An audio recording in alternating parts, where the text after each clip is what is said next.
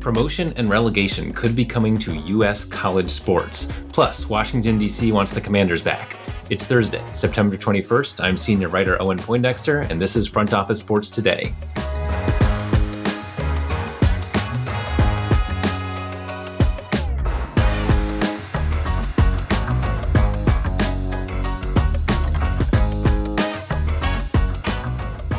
The Commanders could be moving back to Washington, D.C. if things break right. Joining me now from the U.S. Capitol is senior reporter AJ Perez. Welcome, AJ. Thanks for having me. So, uh, there was just a committee vote on the Commanders. Tell us what's being voted on and kind of the status of that whole thing.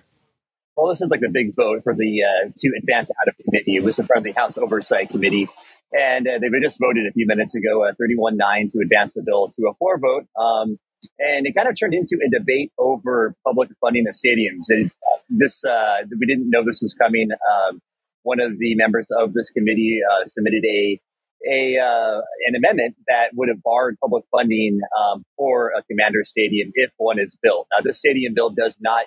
It, while while it does say among other uses, including commercial, residential, there is there one of the options is to build a stadium. Obviously, that'd be for the Washington Commanders but we're very early there. There's still a long way to go. You know, this beyond what happens here in Congress, the city council here in DC is it's a very it's it's going to lead to a pretty uh, tough debate. Um, and there's nothing, there's no assurances that that the that the site will be even even a favored place for the new ownership of the Commanders to uh, build their new stadium.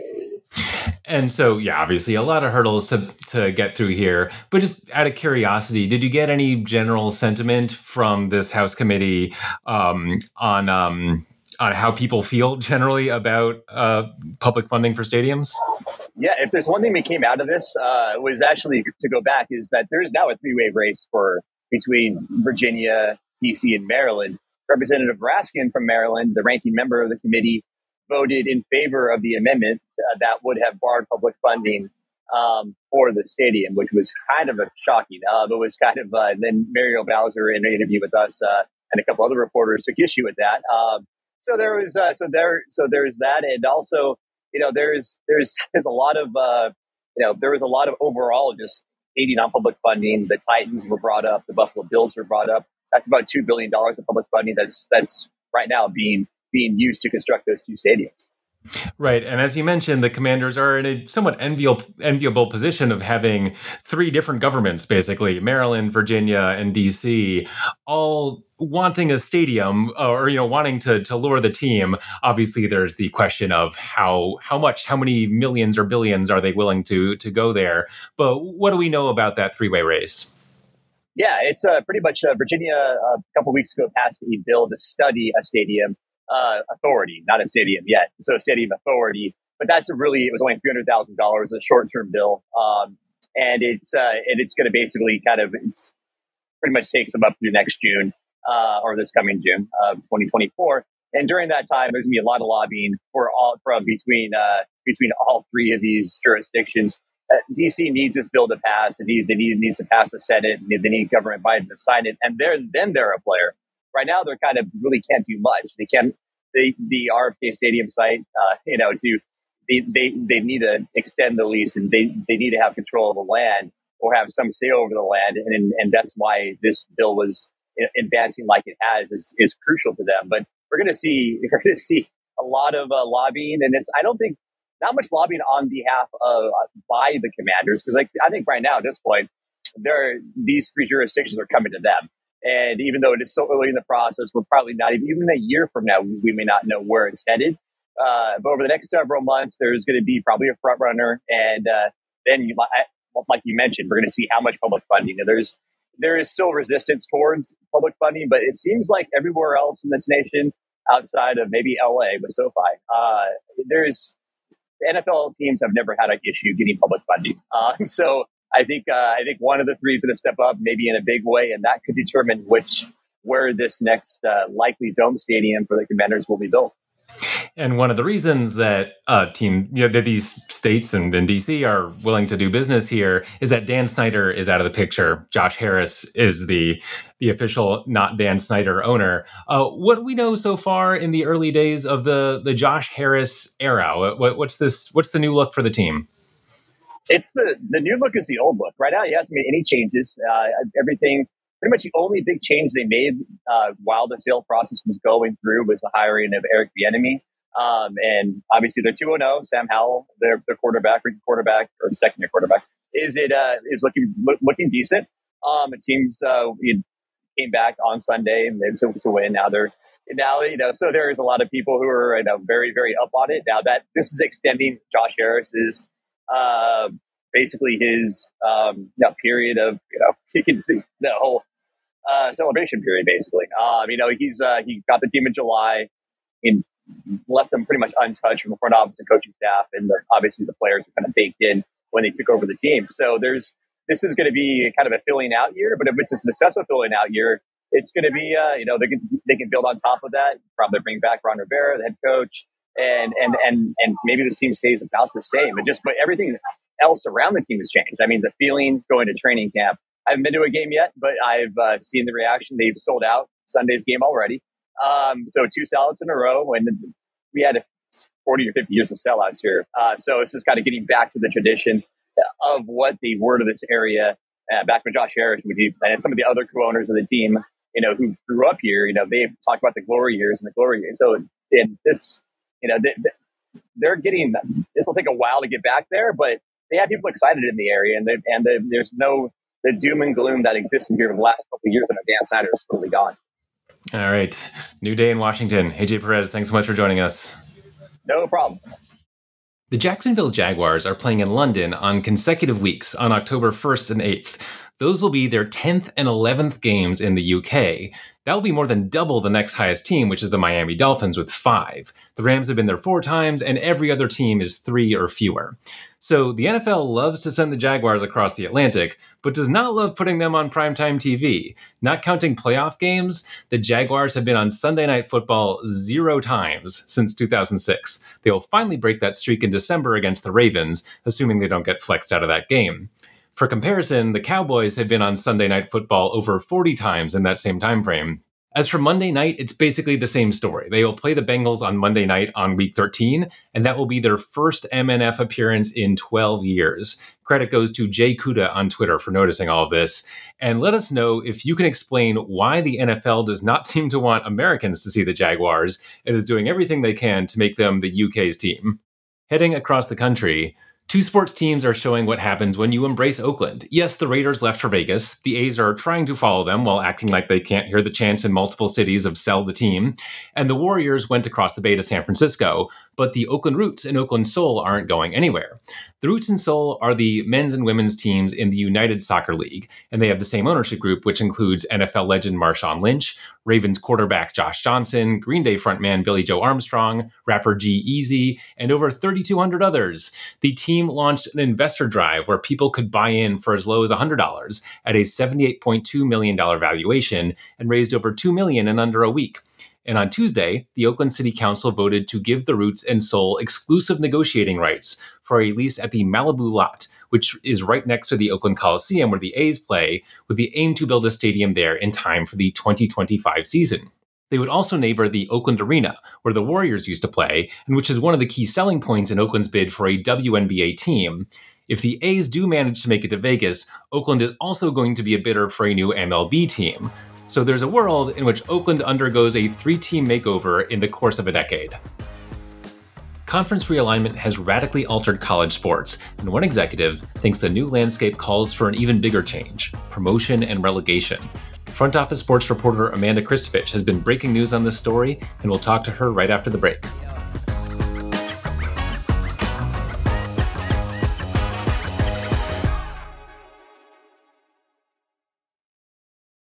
A promotion and relegation system has been proposed in the college football world. Joining us now to explain is front office sports reporter Amanda Christovich. Welcome, Amanda. Hey, thanks for having me. Uh, so yeah, my questions basically are what and why. So first, what what what is being proposed here? Yeah, so um, a, one of the associate athletic directors at Boise State who handles NIL in addition to a slew of other things, as the conference realignment um, dominoes were falling in the last few months, uh, sort of took it upon himself to come up with a proposal for what you know primarily group of five football and group of five sports could look like um, in the future and how what they should look like. Um, and he um, wrote basically a presentation that was given he gave to his athletic director who he signed off on and now it's being shared with athletic directors in and outside of the conference as well as commissioner gloria nevarez so that's kind of like how it all came to be. The proposal itself is basically a 24 team kind of like alliance between multiple uh, Pacific, Central, and Mountain time zone schools. Um, so if there is a Pac 12, maybe Pac 12 or the Pac 12 leftovers, Mountain West, AAC, Conference USA, right? Like those those guys um, could be part of this 24 team alliance that would have three tiers.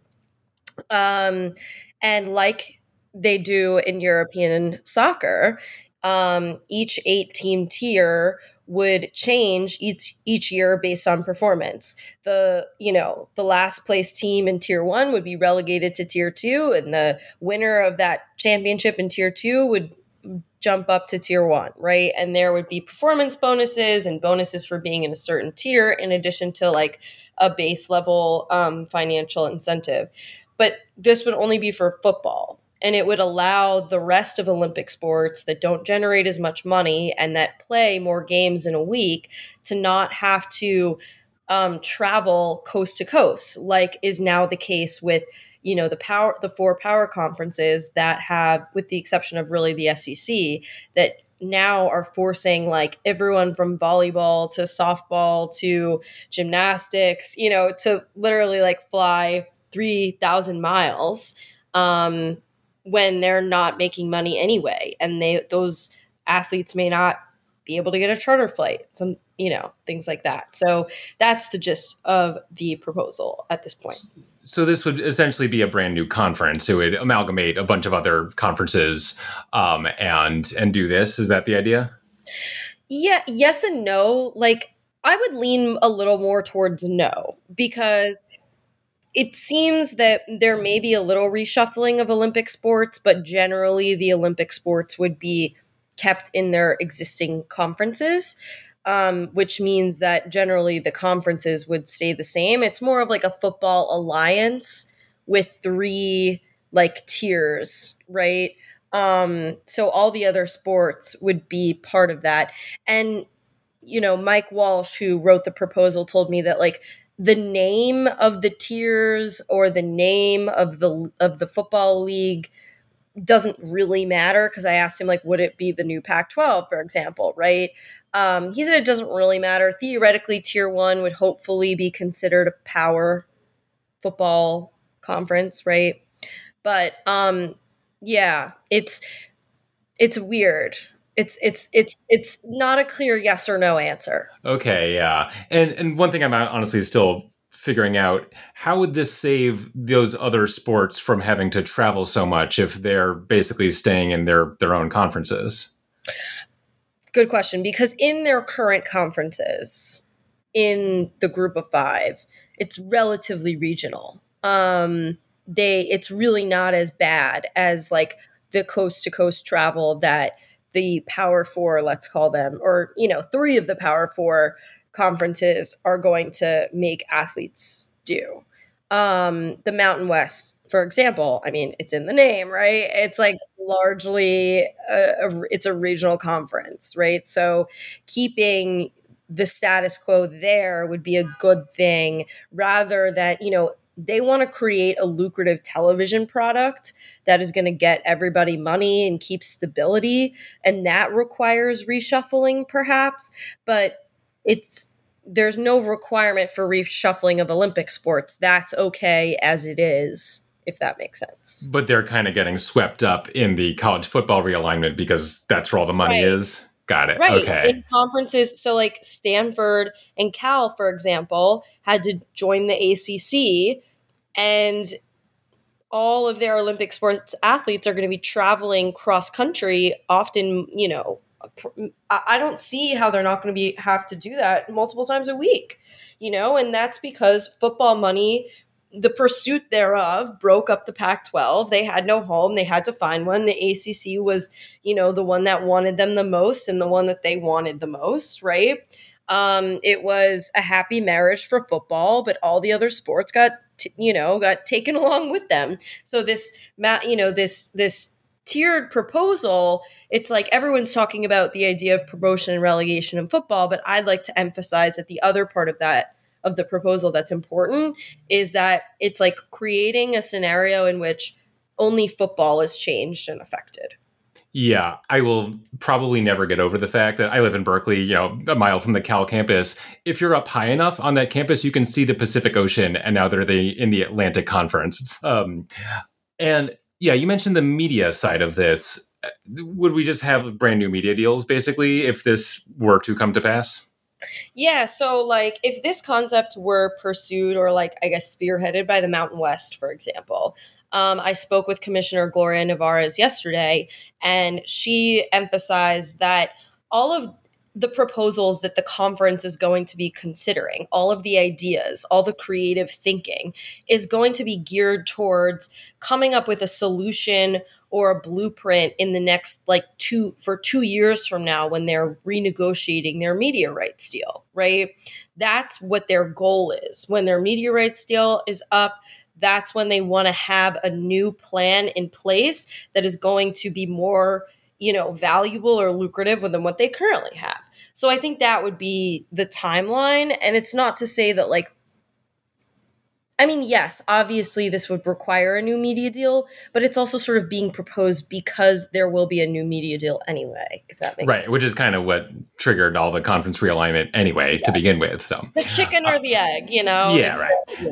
And did you get a sense of how much enthusiasm there is for this? Is it? I mean, I imagine it's all just kind of like we'll see, but um, but yeah, do, do people kind of like this idea?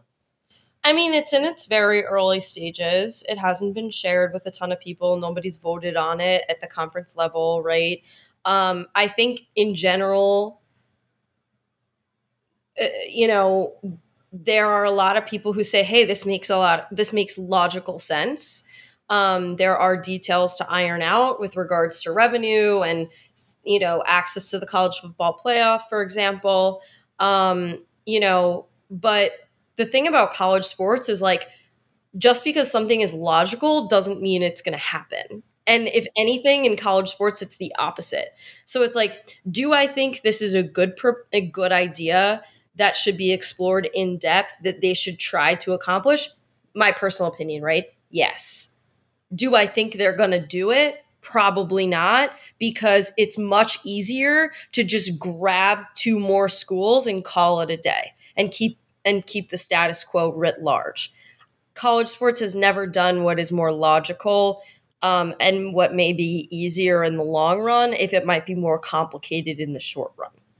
Right. And, you know, right. I think it is logical. And whenever the subject of promotion and relegation in the US comes up, it's like, well, Major League Baseball is just like, it's a Goliath. And then like AAA teams or whatever team you try to pull to be like the next league up to promote and relegate from, it's like, it, you know, it's like lions versus mice. It's like, it's not going to work out. Same with NFL, NHL, NBA, all that.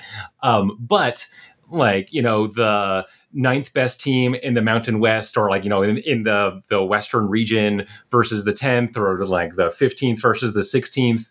That there's not a huge difference in program size, revenue, and you could see something like this working where it's more of a continuum from the bottom to the top, without these giant gaps in the middle. So yes, it could work. And right, it just seems like a, probably a little bit too weird for it to actually go through all the hurdles it would take to actually happen. Yeah, and and I think um, I believe like someone when when you know I, I Mike was explaining the proposal to me, I believe he said something along, you know, it's pot. Maybe somebody said this to him, or maybe this was just a voice in my head. Honestly, I don't even remember at this point. Reporting from your head, yeah. covering this beat is exhausting, but I think it's accurate that it's like a couple years ahead of its time. Like it's a good idea, but everyone is so overwhelmed with the changes in college sports, and I wrote about it. Yeah, all right. Amanda Christovich, check out her story on frontofficesports.com. Thanks so much for joining us on the show. Thanks for listening. Subscribe on your favorite podcast platform. We have big news and great interviews every weekday. Thanks for listening. We will see you tomorrow.